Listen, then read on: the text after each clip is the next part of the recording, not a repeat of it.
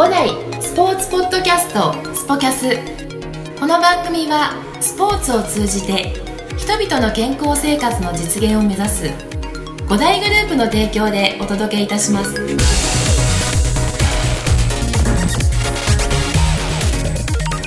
い、えー、いつも皆様ありがとうございます。インタビュアーの石崎です、えー、早くもですね第46回目を迎えております。今回はゴールデンキッズを立ち上げた高島コーチのご紹介をしたいと思います。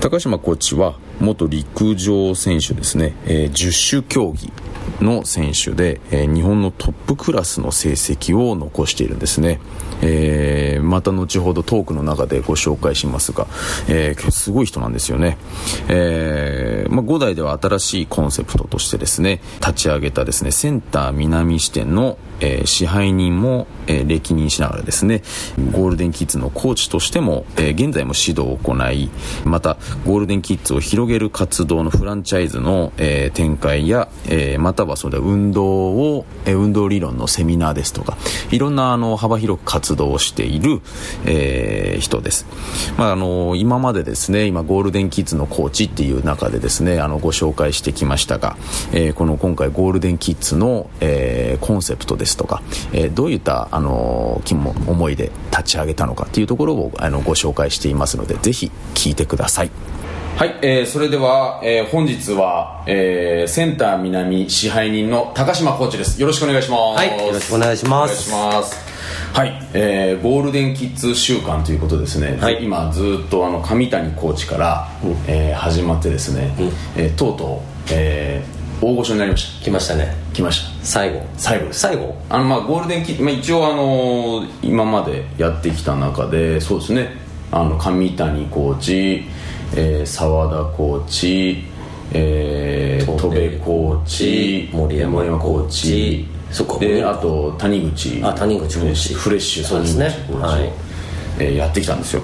でそれでですね今日はあのゴールデンキッズを立ち上げたですね、高島コーチにですね、はい。えー、もうゴールデンキッズのなんていうんですかね。なんていうんですかね、うん、もうあのー、産声をっていうところの前の時点ですかね。なんかちょっと構想する前のところぐらいからも聞いちゃおうかなと思ってるんですけど、うん、構想する前ななんかなっていうぐらいのところですかね。なんかな、えー、多分これってあの意外とですねあの社内的にもはい、あのこういったところの部分って知らない人多いんですよ。あのどういう形でこうやってあのなんていうんですか積み上がってきたのか出来上がってきたのか、立ち上げたのかっていうところって、なかなかあの話すタイミングってないじゃないですか,、ゴールデンキッズのあのコーチは知ってると思うんですけど、でもその当時のことですとか、うん。うん。なんかあの僕も転職してきた時に、うん、あのもうもうできてたんですけどこれからっていう時だったと思うんですよね、僕がもうすぐあの10年目を迎えそうな感じ。え？うんと今2009とか？とか10とかっていうぐらいだったと思うんですよ、はい、ですんで、まあ、ちょっとそういったこともあの思い出しながらですね、はい、ってことを思ってるんですけど。まはい、まずですね、えー、と先にちょっとあの僕があの話しちゃって申し訳ないんですけど高島さんのプロフィールを改めてね調べてきたんですよ。そうなんだ、えー、そうなんですよ。どっからどっから？いやあのー、もうあれです、えーと、プロフィールっていうよりもですね高島さんが、はい、まず陸上の選手だっていうところ、はい、選手だったっていうところですね、はい、であのー、まあちょっと経歴というところで1996年ですね、はい、10周競技の日本ランキング5位はい。ですね。全日本インカレ。2位これインカレってあの大学ですよね。そうです。ええ。ー、これ準優勝。そうです。ええ。ー、であのこれちょっとマニアックな話なんですけど 100m10 秒81はい、はい、400m が 400m この前話聞いたばっかりなんですよ谷口コーチに。48秒43、うん、で、えー、走り幅跳びが、えー、7m38、うんえー、走り高跳びが、えー、1メートル98、うん、これ400なんですけどこのこの前谷口コーチとめっちゃこれの話で盛り上がったんですよ実は。分かんないよね 400m 400速いかどうかが。でもあの僕これ 400m って走ったことがあっておお、えーあのこの 400m っていう、あのー距離一番辛いんですよね。うんね400800が辛いってよく言われますよね、400 800あの中中距離。距離、えーあの単調とかタンタンっていうらしいですね。そうなんだ。え知らないですか？え知らない知らないですか？知らない。知らないですか？あ分かんない、うん、いやそう言うのかな？え 知らないけど。いやもうあの谷口コーチの話ではもう陸上の世界では、はい。要はこれは短距離の中でも短いあータンタン。タンタン。えー 100m ですね。であの400とかになってくると短い中での,、あの長いなんで、400m はあの単調っていうことを言うって言ってたんですよ。そうなんですね。であのそれ陸上の世界ではもう共通のつあのワードなのって言ったら、まあ多分そうだと思うんですよ。言ってたそうな俺が知らないだけですね多分ね。本当ですか、はい。じゃあ世代がもう違いますからねもうね。世代が。そうかな、えそうかな、ええ。はい。というところでもうこれすごいです。まああのまあ、何があの僕が言いたかったかっていうとですね、はい。えー高島コーチは十種競技、はい。これあれですよね。あのごめんなさい。間違ってたらなんですけどこれデカスロンって。そうですねデカスロンですよね。そうですそう十種競技って、はい。あの陸上のいわゆる十種、うん。えーその走る、うん。えー飛ぶ投げる。これ全て含まれてるわけですよね。そうですね。10種。あの有名なところで言うとあのうん。そうですね。武井さんが武井さんが有名にしてくれましたねこれ、えー。これなんであの十種競技をやろうと思ったきっかけって何ですか？きっかけはやれって言われたからっていう。誰にですか？大学の先生に。あこの十種競技は大学からなんですよね、そうですそうです。なるほど。もともとは三段跳びの選手だったんですね僕。高校の時。いホップステップ。ジャンプで。えで高2までしっかりやってて、はい。高3の冬にバイクで事故ってで高3はほとんど陸上やってないんですよ。えで、まあ、大学入ってえ、はい。まあ、陸上やる気なかったんですけど、ええ。まあ、その高校の先生に悪いことしてしまったなという思いがあって、はい。まあ、大学でも陸上をちゃんとやろうと思って、ん。で大学入って、うんうん。1年間のブランクを抱えながらうん。スタートした感じです、ああそうなんですね、はい、でその時にうーん。三段跳びで 16m 飛びたいんだったらは線が細いから、はい。十種競技をやって体作りをして、はい。7000点取ったら、いはい。あ三段に戻ればいいよって言われて「ええ。あ分かりました」っつって。で後々その時10種なんて知らないから、はい。7000点がどんなレベルかも分かんなかったけど7000点取るとある程度、まあ、10種やってたねっていうレベル、ん。まあ、ランキングに入るうーレベルだったんですよね、ええ。だからそこで7000取ったらやっぱトップの方に行くから、面白くなるじゃないですか、スポンサーもつくし、うん。だからやめれなくなっちゃってやってたって感じですかね。じゃあもうその頃にはもう三段跳びに戻ろうっていう気持ちはもうなかったんです。よ うん。そうですね、まあ、せもうせっかくそっちでうまくいってるからそっちで行くかっていう、え。ーこの7000点の内訳っていうのは、あのどういう内訳になるんですか？全部、はい。得点表っていうのがあって、ええ。100m で10秒いくつで走ったら何点10秒いくつで走ったら何点ってもう全部表になってるんですよマトリックス。でなるほど。でそれが全種目あって、ええ。それを記録出したらそれで何点記録出したら何点っていうのを全部足して、10種目足してランランクをつけて順位をつけるって感じ。あじゃあその例えばですけどでもあの一斉に例えばですけど 100m だったら 100m で一斉に走るわけですよね。一斉？馬じゃないか。ら、あいやいやいや。8人ずつね。いやあのその8人でレーンで分けて、うん。8人で用意スタートするわけですよね。でもまあまあ結果的に秒数だから順位にはなるんでしょうけど、ん。あのいわゆる何組かあるわけじゃないですか、はい。だからえー、と1位になったからって点数がいいわけじゃなくてもうタイムなんですもう記録なんですね、はい。うーん。だからこういう表記なんでこういうところになるわけですよね。そうですうん。ねなるほど。あのーそう谷口コーチとこの前話した時もあのー48秒台は出したのかな彼も。多分出してねでね負けてるらしいんですよ。うん高島さんに負けてるらしいんですよで、はい。だからここは同じ土俵には乗れてるけどみたいな話はね彼してたんですけど、ね。ね、でもすごいですよね。この 100m10 秒ってあのそれここの時って大学何年生なんですか？3年の時かな。3年の時、ん。この10秒って、あの素人ながらなんですけど、これって十種競技の選手じゃなくて 100m の選手の中でも速いんじゃないですか？うんまあすごい速いかっつったらそうこもまあ速いまあ速い部類には入るですよね。かな、えー。これ10種って何日間でやるんでしたっけ？2日間。2日間。2日間。これもうしんどいですね。本当ね4キロ5キロ。はい一試合終わると痩せる。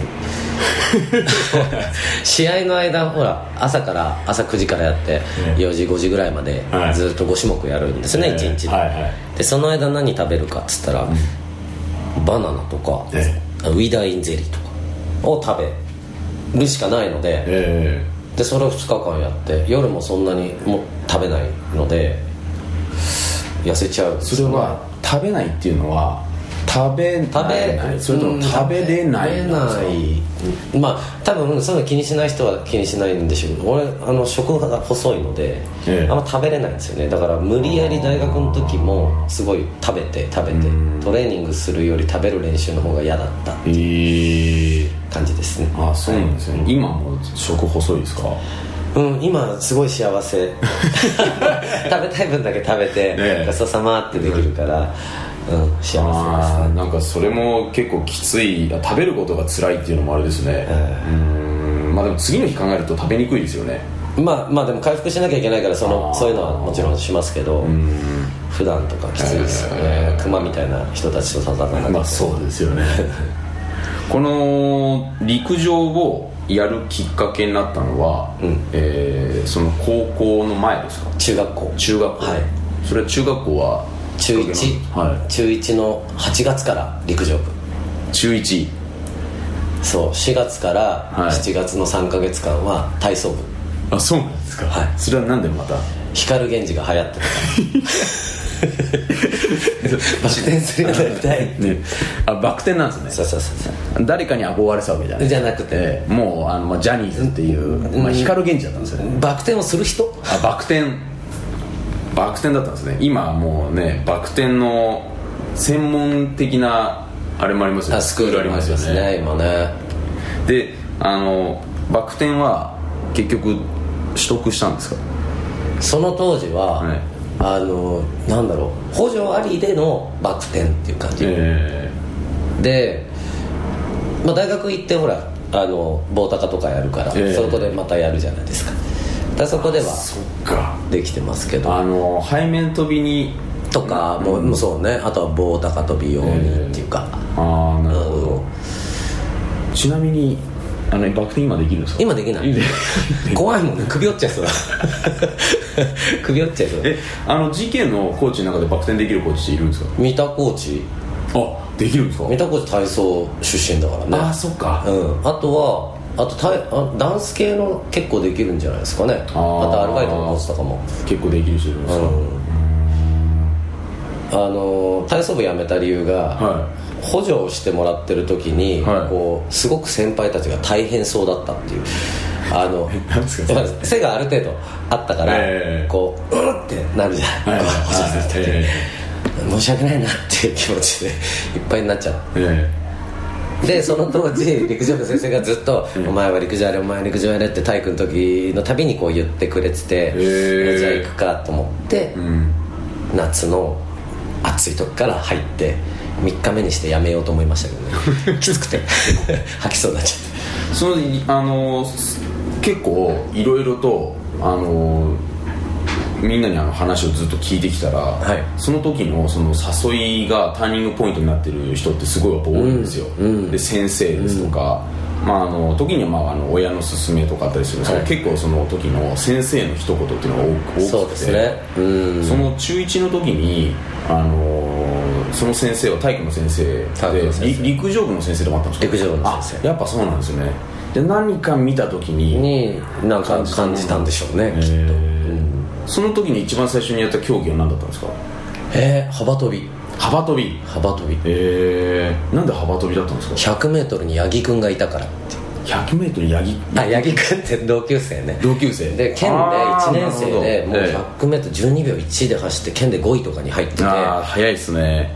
もううんそ,、うん、それだったらじゃあ八木君いない種目にしようっていう。すいませんなんかいい話じゃなくてでも消去法だったんですよね。消去法ですね。うん。えー、でそこでどうだったんですか？幅跳びやってみて。中学校の時は横浜市のあの中学生記録とかは出しちゃったんですか？うん。えー、で今も残ってんのかな？あの中2の時の新人戦の幅跳びの記録は今も大会記録で残ってる、残ってるんですか、うん。あすごい。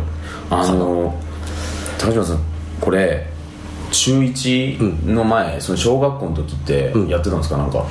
野球。あ野球なんですか？えー、や野球の、要はリあのリトルリーグみたいに入ったうんの、少年。少年少年。野球ですね。えいまだにそいつらとはつるんで。ー、えそうなんですか？飲み行ったり、はい。ゴルフ行ったり小学校の友達 なかなかないですよね。なかなかないですよね、ええ。うちのなんか小中すごいですよね。え。ー、あのー、もう出身はずっとこっちですか？戸塚です。戸塚で、はい。で今も戸塚で。今そうですね。東戸塚、うん。えーじゃあもうみんなもう近くにみんないるんですか、うん。いる。いる、うんえーいますいい仲間ですね、そう。あだ今ゴールデンキッズのセンター南まで通ってくれてるあ。同級生の子もいます。こあの同級生の子供が、あそうなんですね。なるほど。じゃあちょっとその見えてきたんですけどその野球を、はい。あの野球が一番最初のスタートですか？え一番最初一番最初は水泳。水泳小児もやってたんですか？小児の水泳ではい。3ヶ月やってはい3ヶ月目になんか鼻水が止まんなくなって、なんか塩素が合わなかったのか、はい。そこから鼻炎になっちゃって、ええ。そこから3年間耳鼻科に通うっていう。じゃあそれでもう嫌になっちゃった。もう3ヶ月やめました。ええ。あじゃあ最初のあれが水泳だ。ででその後野球。野球に行って、うん。野球のきっかけって何だったんですか？野球近所のお兄ちゃんがやってたから。近所の。お兄ちゃん。ええ。誘われたんですか？いいなーって。いう、うんなんかユニフォーム着てバッと持ってなんかかっこいいなっていう。あでもやっぱ体を動かすことってのはやっぱ小さい頃から好きだったんですね。うーんうんうんうん。そうです。ね微妙。うん。まあそうです。ね まあそう。えー、じゃあそういったあのなんかなんとなくっていう形で行って行ってであので中1になった時にそのなんていうんですか憧れでバク転に憧れたわけじゃないですか、はでもうこの時はもう野球は良かったんですかもう？野球は、はい。もうね、団体競技が、ダメだな。なんで競技やらないです。か いやいや、あのまあなんていうの？うんと、同級生で、はい。こうあんまりね野球がうまくない子がいたと、えでそのとその子のとこに飛んでいくと必ず1点入る。うん。でなんか練習とかやってても、その子のとこに、まあ、全員が取ったら上がりねとか言うと、その子のとこ行くとまたエラーして、また最初からみたいなのがあった時に、ちょっとああって思ってた。自分も嫌だったし、えで自分がこう上の学年の方に呼ばれていった時に、え自分がその立場になるわけですよねだからその時にもう本当ボール飛んでくんなって思ってると飛んできて、はい。でエラーして、えでもああこういう気持ちだったんだなって思うとなんかすごいいたたなんか嫌になってしまってうん。でそういうこと思いたくもないしその思われたくもないし自分が足引っ張ってるとかって思われたくないからうんやっぱそういうんじゃないのがいいなって思って、まあ体操もそういうのない、ん。まあ団体競技あのねあるけど、まあ陸上もリレーとかあるけど、ん。まあ基本的には一人の力っていう、うん。誰のせいにもできないっていうなそういう世界がいいなっていう思いで選んだ感じですかね。い。やあの中学校その時の転機があってあの陸上の世界に入っていって、はでそのおそらく今話聞いてるとその性格的なところの部分も陸上にすごいあのマッチしたんですよね。多分ね。であのその高校と大学とっていう形でであのね全日本ではトップクラスで日本ランキングでも5位に入るところまであの上り詰めていったんですけど、あのその社会人になる時、はい。でもうここであの、まあ、いろいろとそのもう食べることすらもトレーニングだったっていう世界で生きてきて、はい。はいその社会人になる時のそのきっかけっていうところで、はい。なんかここまであのやってきたじゃないですか、なんかその先のことって考えなかったんですか？ねあのーまあ、せっかく体をずっと鍛えてきてるから、はまあ、体でなんか飯が食えるものがいいなって言って、うん。競輪選手になろうと思ってね競輪選手を目指しましたよ。競輪？うん。え競輪ってあのあれですよね。僕、漫画の世界でしか見たことないんですけど、うんうん。あの学校に入るっていうか試験あそうそうそうそう。そうですよね。そうそうそうそうそうであの当時トレーナーでついてくれてる人に、はい。あの競輪選手の知り合いいないっつったら「いる」っつって、ええ。で「いる」って言って紹介してもらってでその人に会いに行って、まあ、試験でどういうのがあってどういう練習すればいいですかっていうのを聞きに行ったら、はい。そしたらなんか「俺は普段弟子取らないんだけどなんかお前面白そうだな」って弟子にしてやるって言われて、ええ。って思ったけどとりあえず「はい」って言ってその日に弟子になった。えそれでそれで弟子になってで弟子になってこの後面白いおっさんと会うから、い。お前ちょっと一緒についてこいって言われて、はい。でついて行ってあいきなり弟子っぽいな俺と思って、はい。その日で行ってついてきてでまあその人と会って、はい。でこいつ競輪選手目指してるんですよって、うん。でこれから僕は見るんですってその師匠がうん。言った時に、まあでも落ちたらさうちにおいでよって、はい。そのおじさんが言うわけです。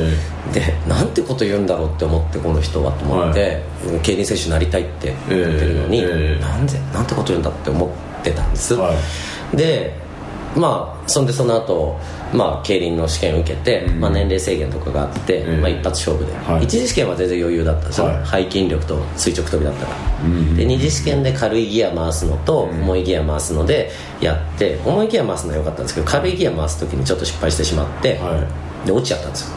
あだそれで落ちちゃうんですか？落ちちゃった。あの自転車のあのサイズ感合わせるの間違えて、はい。ハンドルに膝がバーンってぶつかって、えでもう一回って言われたけどもうテンパっちゃって、はい。全然回せなかったっていう。ああそういう試験なんですよそうなんですよ。でそれが、うん、落ちた後でその師匠がじゃあ就職先どうするってなって、えうん3つ提示された。えはで1個はまあその競輪協会の仕事で、はい。その競輪選手にこうお金をこうやって渡したりする仕事。うん。でも退職金がいい。いえ。でもう一個は、えー小さい会社だけど、まあ、いろんなことやらせてくれる会社で、まあ、退職金とかっていうことじゃなく、まあ、そのやりたいことっていうことをやらせてくれる会社とあとなんかそその北野武とはい。師匠が知り合いだったのかな。ええ。で武志軍団って言われて「武志軍団は嫌です」っつって 変な名前つけられるの嫌だから嫌ですっつってそれは。それで僕初めて聞いたんですけどたけし軍団の可能性があったんですか？武志軍団の話があったけど速攻で断りましたけどね。オフィス北野の可能性があったわけですね。うんでもねなんとかなんとかってつけられるの嫌ですよ。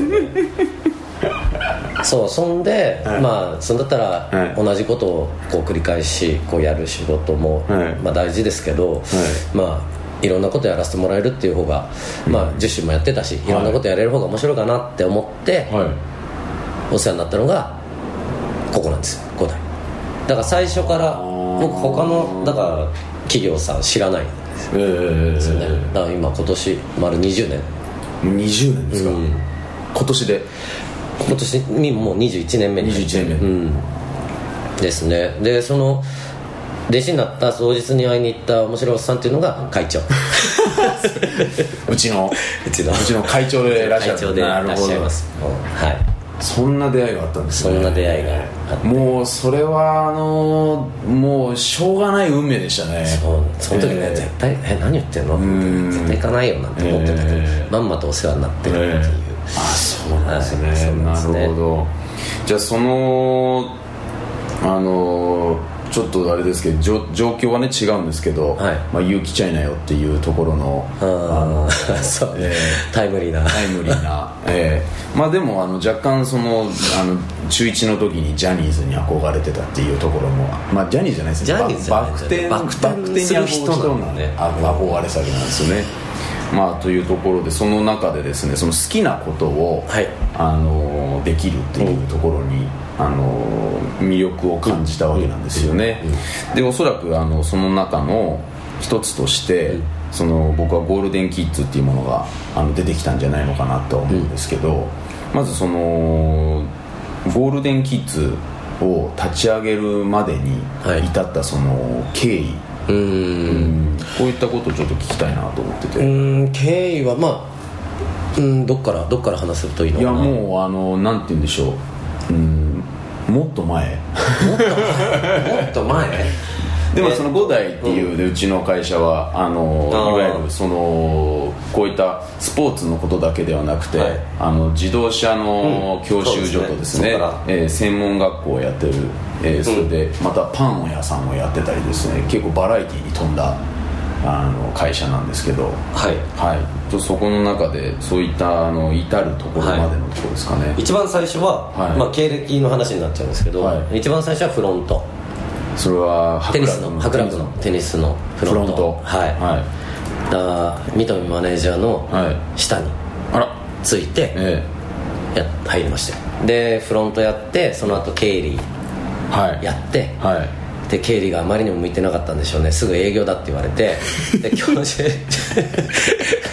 教習所の営業。教習所の営業ではい。教習所の営業やってで今度専門学校の営業。専門のはでまあそこがちょっと長かったの。かな両方やったりとかっていうのをして、えはい。でその後新規事業を考えるから新規事業を考える企画に企画はいっていうことで企画に行って、はい。でその当時じゃあ何かやるって言った時に、うん、スポーツクラブをやろうっていう話になってて、はい。うちはのグループでね、はでそのスポーツクラブを調べなさいっていうので、えいろいろ調べて。であのーもうアメリカのなんかそういうクラブを回るツアーに行かせてもらったりとか,、いえ。えそこで森山さんとも知り合った。あそれは言ってました。あのポッドキャストあ言ってました。ええ。うん。アメリカで実はあそうそうそうそう。理事長と、えー僕とで参加して、ええでそこで知り合った方たちと今もだからつながってて、ええフランチャイズを今展開してますけどそこを入れてくれる社長さんがん。参加してたりとか、まあ、いろんなつながりが今ある感じですね、でただそのスポーツクラブやろうとしてた土地がちょっと取れなくてえ。で頓挫して、はいでなんか考えろって言われた時にうーんじゃあ今まで自分がやってきたことも、まあ、役に立てれて自分がやりたいことってなんだろうなって思って考えた時にうーん今のゴールデンキッズの形になったんですよね。えうーん。だなるほど。まあ、言っていいのか分かんないけど、自分家の子を入れたいと思うスクール作ろうとああなるほど息子さんと娘さんうんはい。とかをええこう入れたいなって思うような、ん。その施策をいっぱいこういうのもやってくれて、えーこういうのもやってくれてこういうのもやってくれるようなスクール作れないかなっていうのはちょっとやっぱありましたよね。なるほど。えそのは考え方って斬新ですね。ーまあいいのかどうかっていう話もあるけれど。いやー僕いいと思います。だって習わせたいっていうことですよね、ここだったらっていうところですもんね。あのね、神奈川県の専門学校協会の会長を当時やってた方にはい。高島君今自分の子をその専門学校に入れたいと思うかいって言われてうーんいやーみたいな感じで言ったらそれじゃダメなんだよって言われて、自分のやっているところに子供とか家族を入れたいって思えるスクール作りをしなければダメなんだっていうのがすごいちょっと残ってて、やっぱうんそうだよなーって思ったら、やっぱりこういう何かだけに特化するっていうかその子供の可能性って何に向いてるかわからないから,、だからその中で要はスポーツを選ぶっていう今の文化がちょっとなんかうんって思ってて、結局親がやってたか、近くにそのスクールがあるかしかないじゃないですか、はい。スポーツを選ぶきっかけって、はい。はいだそうそうじゃなくてなんかこう何でもやっといて自分が将来やりたいなって見つかった時にこう困らない土台の部分をこう広げておくっていうところみたいなスクールに自分の子を入れたいなって思ったんですね。はなるほど。これはでも僕初めて本当に初めて来ましたね。そういううん。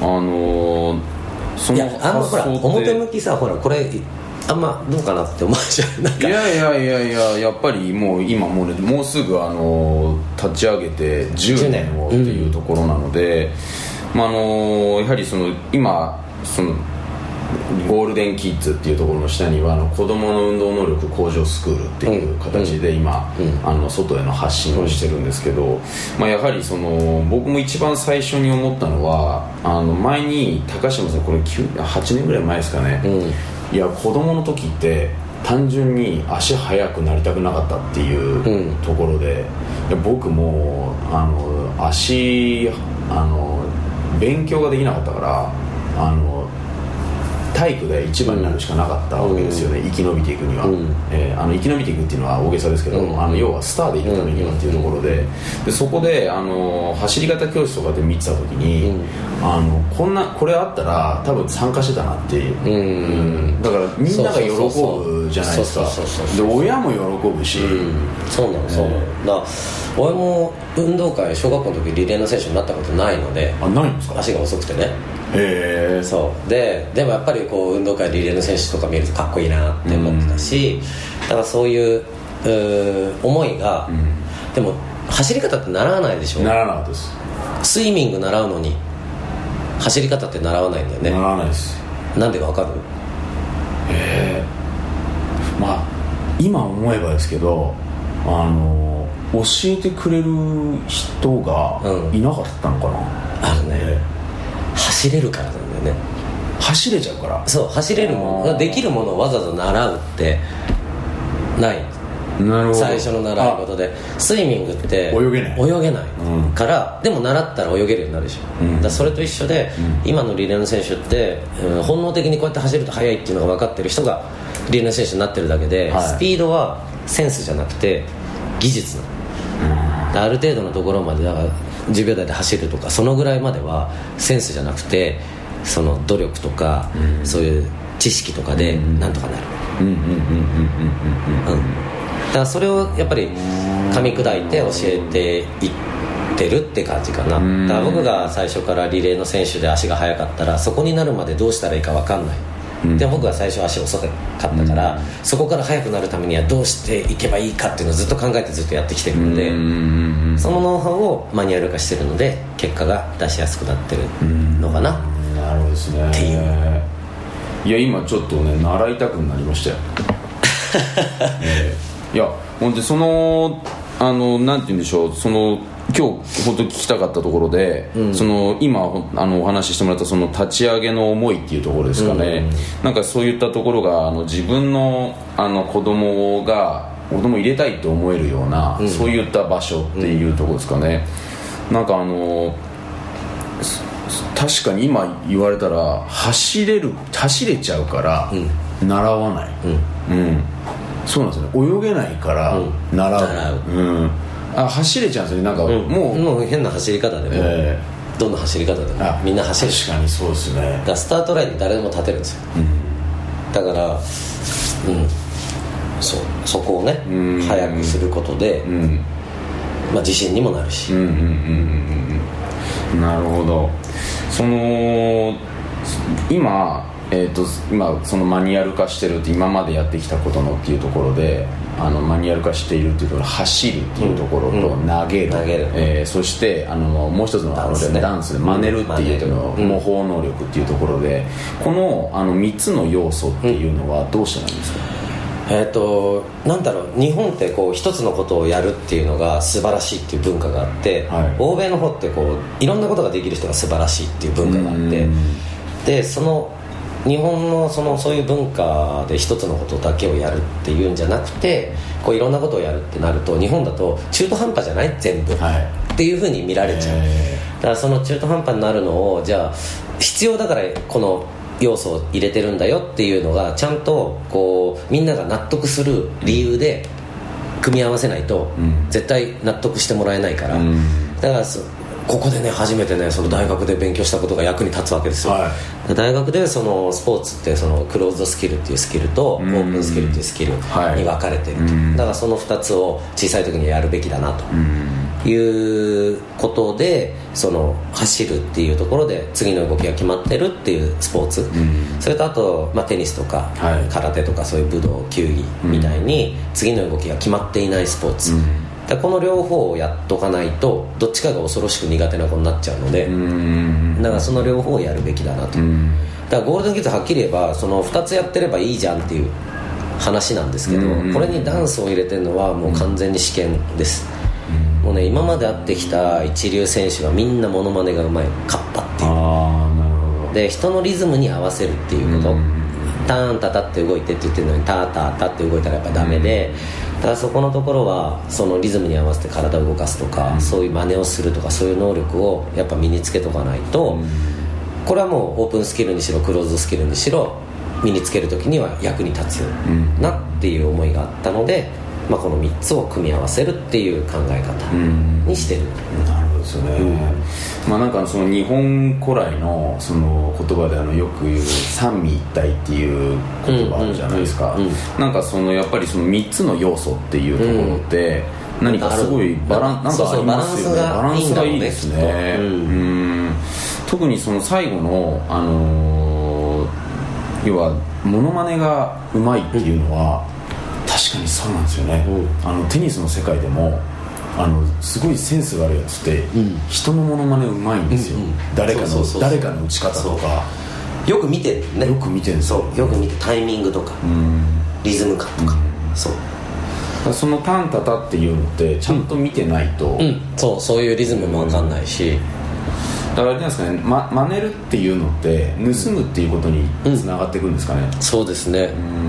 なんかよく言われてるね。なんか学ぶっていう言葉は真似ぶっていう言葉から来てる来てる。ねだから真似ることから始めるんだって学ぶことはってよく書いてありますね。なですね、この今ですねあのその中で今3つの要素の中をバランスよく、あの伝えているっていうところなんですけど、はい、その今10年間やってきて、うん、あのまあ、まさにこうやってあのお客さんの反応がですね、うん、あの子供たちがあの成長しているからこそ存続していると思うんですよ、うん、でその中であのやってきた中で高島さんの中で、あの確実になんかこの効果が出てきてるなっていうところっていうのはどういうようなところですか？効果、うん、子供たちの、はい、うんとやっぱりその自信をつけるっていうのがうちのスクールの目的で、うん、まあ、運動能力が高まるっていうのはもう副産物っていうか、うん、要は習い事で一番最初にやんなきゃいけないのはこう最初できなかったことを練習したらできるようになるんだ僕はとか私はとか、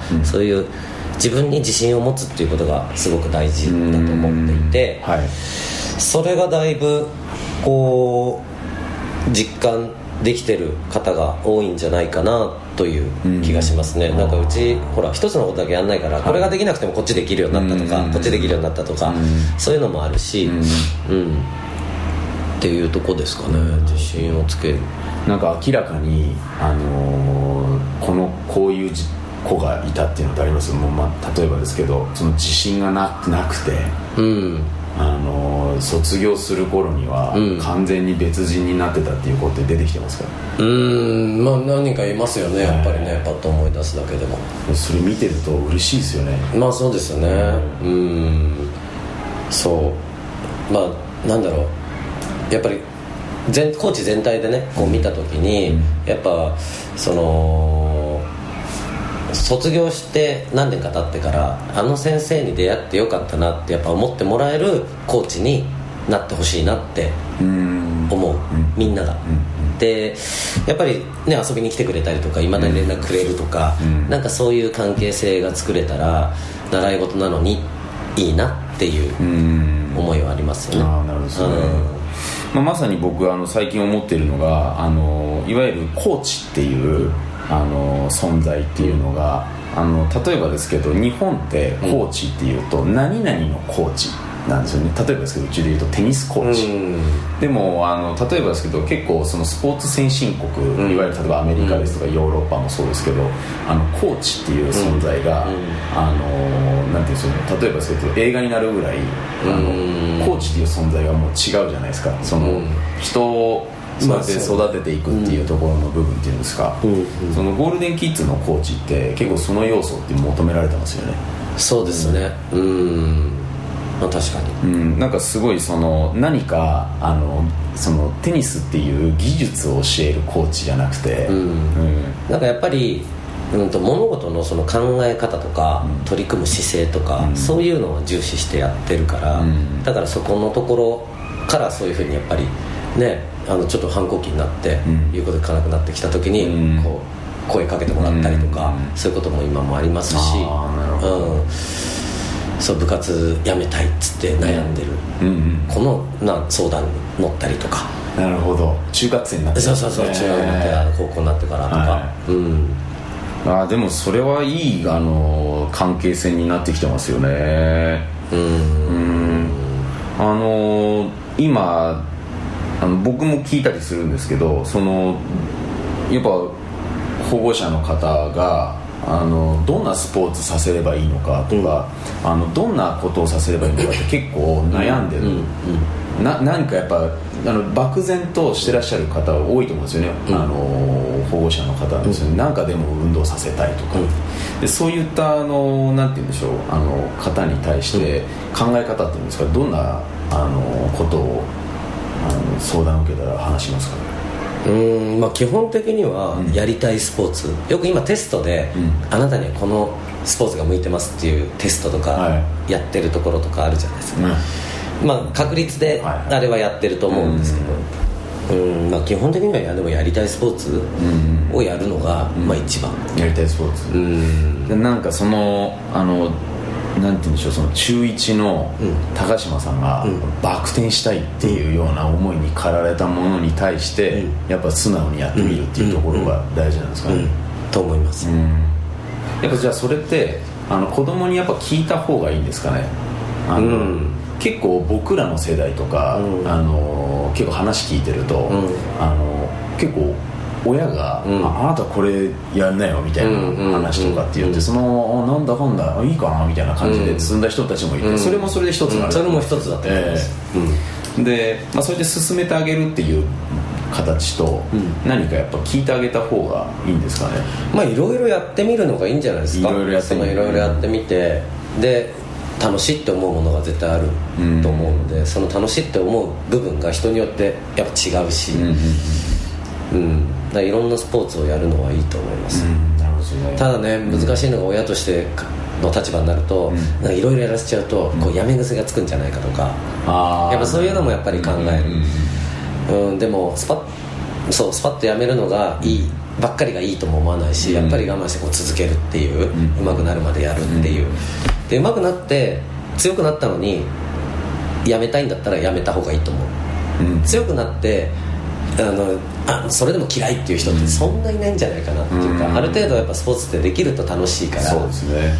うん。そまだできるようになるまでは頑張った方がいいかなとは思いますけど、うん、なるほど、まあ、そういった中であのー、まあ、そのゴールデンキッズという、うん、あのー、これは競技ではなくて、まあ、トレーニングになるよね、なりますよね、でそこであのーまあ、ホームページ上でも書かれてるんですけど、あのそのゴールデンエイジっていうその期間っていうところがすごい大事なわけじゃないですか。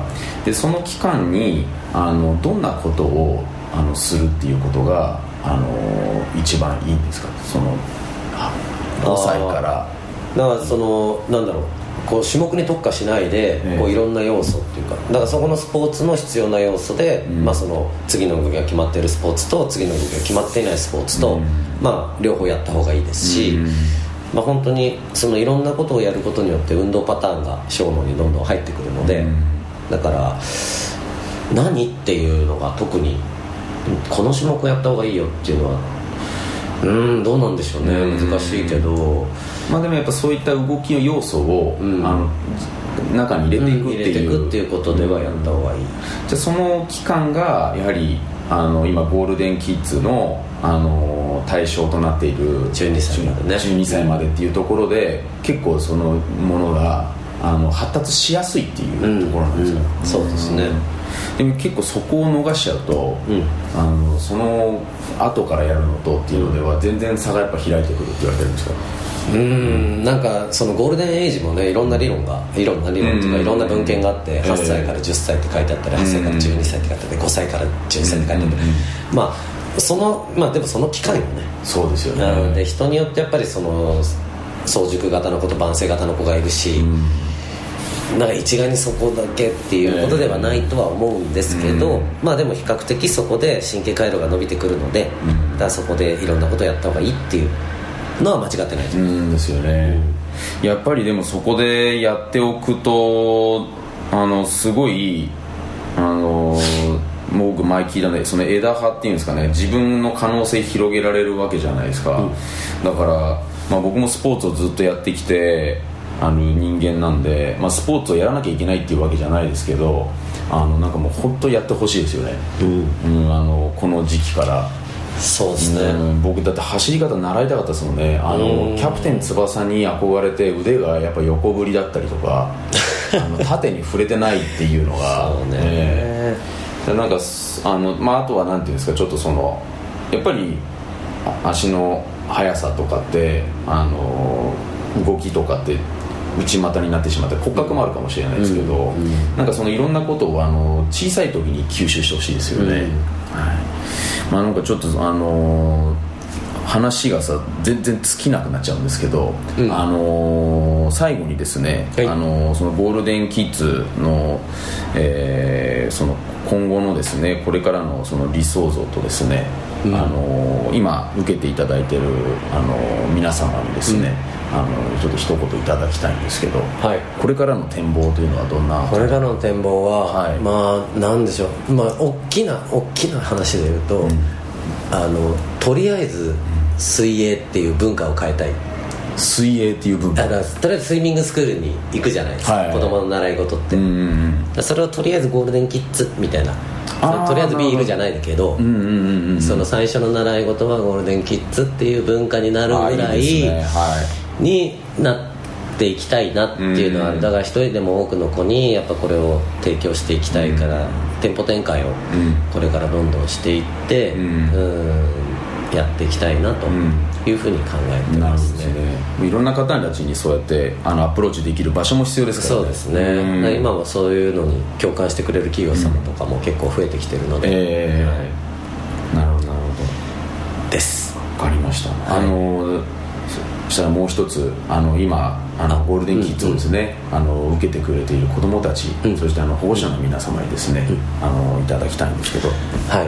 うーんと何でしょうね。やればできるっていうやればできる。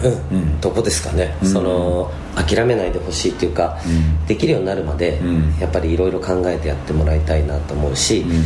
その自分はそのダメだじゃなくて、うん。でもそのできなかったことでもこう繰り返し努力をしていくと、克服できるんだっていうことを、うん。このスポーツを通じて、えー知っておくことで将来的な、まあ、仕事をするにしろ、ん。まあ、将来これからいろんなことに当たった時にん。役に立つのかなと思ってるので、うん、だからそこのところを身になんか感じてもらえたらいいなという思いです。はい。はい。ありがとうございます。もうこれはあのゴールデンキッズの子供たち全員に聞かせましょう、そうね候補しない。とねはい、あのまさにそういったあの思考というところでもうやればできるんだっていうところを、あのまたこれからもですねゴールデンキッズのあのレッスンでコーチが伝えていきますので、はい。はい。えーまたあの改めて、まえーこれからもですね引き続きゴールデンキッズをあの楽しんでいただきたいと思いますので、はい。えーよろしくお願いいたします。お願いします。はい、今日は高島コーチでした。ありがとうごはいありざいました、がとうございました